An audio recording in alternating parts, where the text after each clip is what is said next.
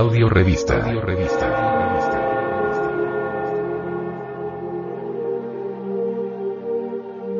Gnosis. Gnosis.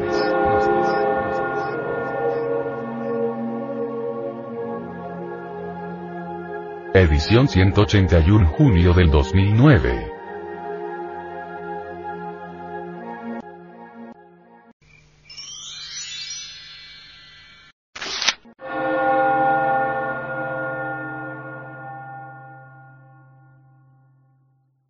Psicología.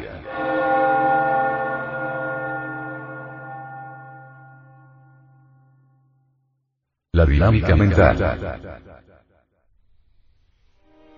En dinámica mental necesitamos saber algo sobre el cómo y el por qué funciona la mente. La mente, incuestionablemente, es un instrumento que nosotros debemos aprender a manejar conscientemente. Pero sería absurdo que tal instrumento fuese eficiente si antes no conocemos el cómo y el porqué de la mente.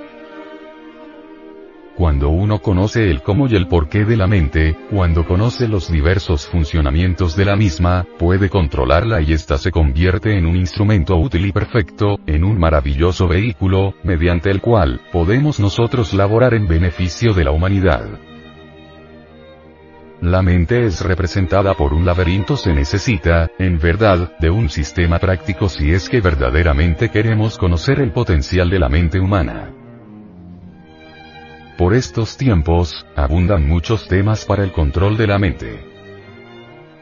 Hay quienes piensan que ciertos ejercicios artificiosos pueden ser magníficos para el control del entendimiento. Hay escuelas, existen muchas teorías sobre la mente, muchos sistemas, más, ¿cómo sería posible hacer de la mente algo útil? Reflexionemos que si nosotros no conocemos el cómo y el porqué de la mente, no podremos conseguir que ésta sea perfecta. Necesitamos conocer los diversos funcionalismos de la mente si es que queremos que la misma sea perfecta. ¿Cómo funciona? Por qué funciona. Ese cómo y por qué son definitivos.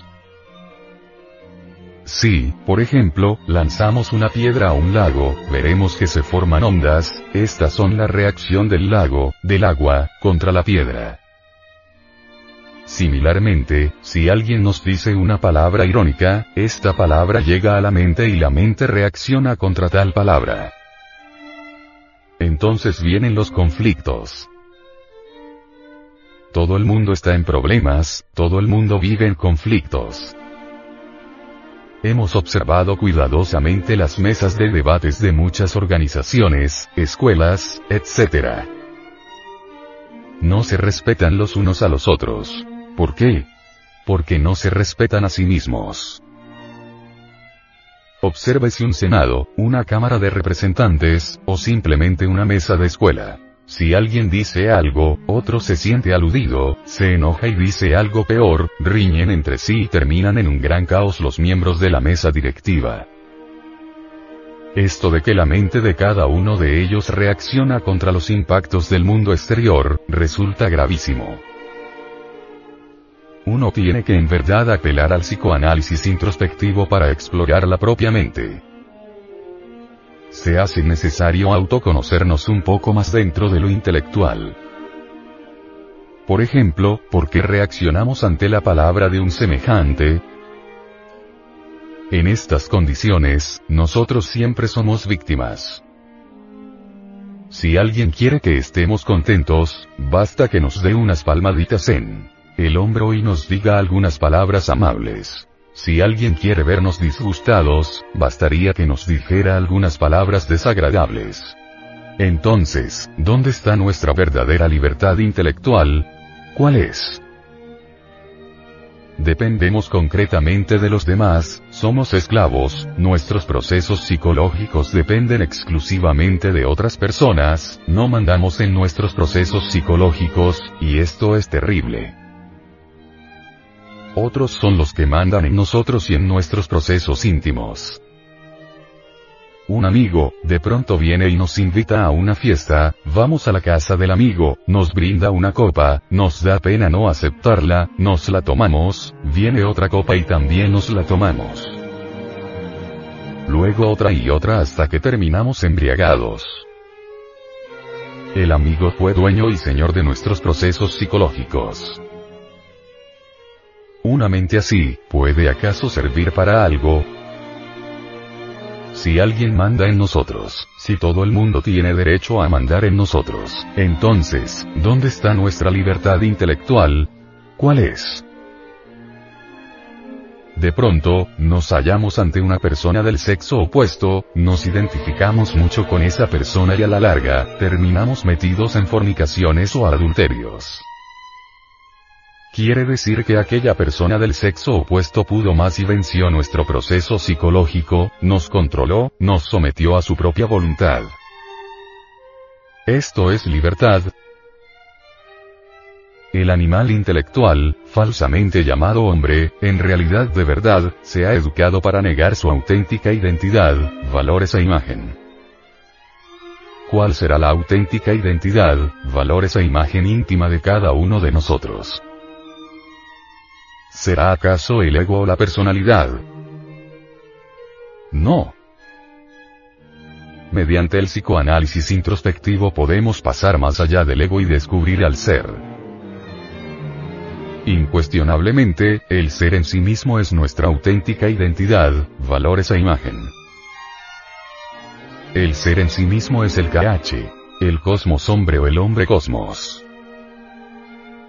Desgraciadamente, como ya lo hemos dicho, el animal intelectual, falsamente llamado hombre, se ha autoeducado para negar sus valores íntimos, ha caído en el materialismo de esta época degenerada, se ha entregado a todos los vicios de la tierra y marcha por el camino del error. Aceptar la cultura negativa inspirada subjetivamente en nuestro interior, siguiendo el camino de la menor resistencia, es un absurdo. Desgraciadamente, las gentes por esta época, gozan siguiendo el camino de la menor resistencia y aceptan la falsa cultura materialista de estos tiempos, la dejan o permiten que sea instalada en su psiquis y así es como llegan a la negación de los verdaderos valores del ser. En dinámica mental, es urgente saber cómo y por qué funciona la mente. Solo resolviendo el cómo y el por qué, podremos hacer de la mente un instrumento útil. La libertad intelectual solo es posible basada en entendimiento, comprensión y conocimiento de los diversos funcionalismos de la mente.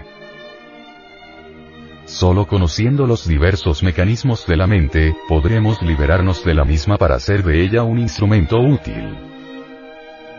Es impostergable conocernos a nosotros mismos si es que en realidad queremos controlar nuestra propia mente en forma íntegra. Hipócrates, el gran médico, fue uno de los maestros clásicos de la mente. La mente humana está condicionada. La voluntad sin cadenas solo es posible disolviendo el ego. La mente debe convertirse en un mecanismo obediente al hombre.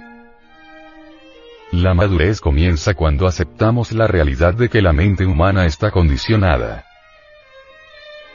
Es posible lograr la liberación de la mente si descubrimos la inteligencia que posee. Necesitamos mente íntegra en vez de mente dispersa.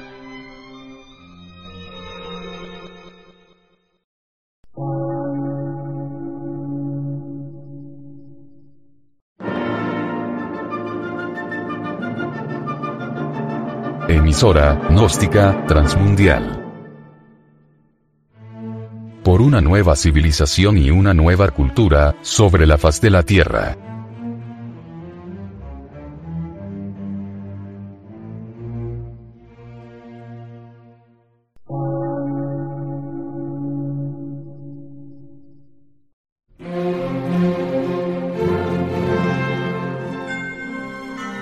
medio de radiodifusión científico, artístico, místico y filosófico, de la Asociación Colombiana de Centros de Estudios Gnósticos, Antropológicos, Psicológicos y Culturales, AC.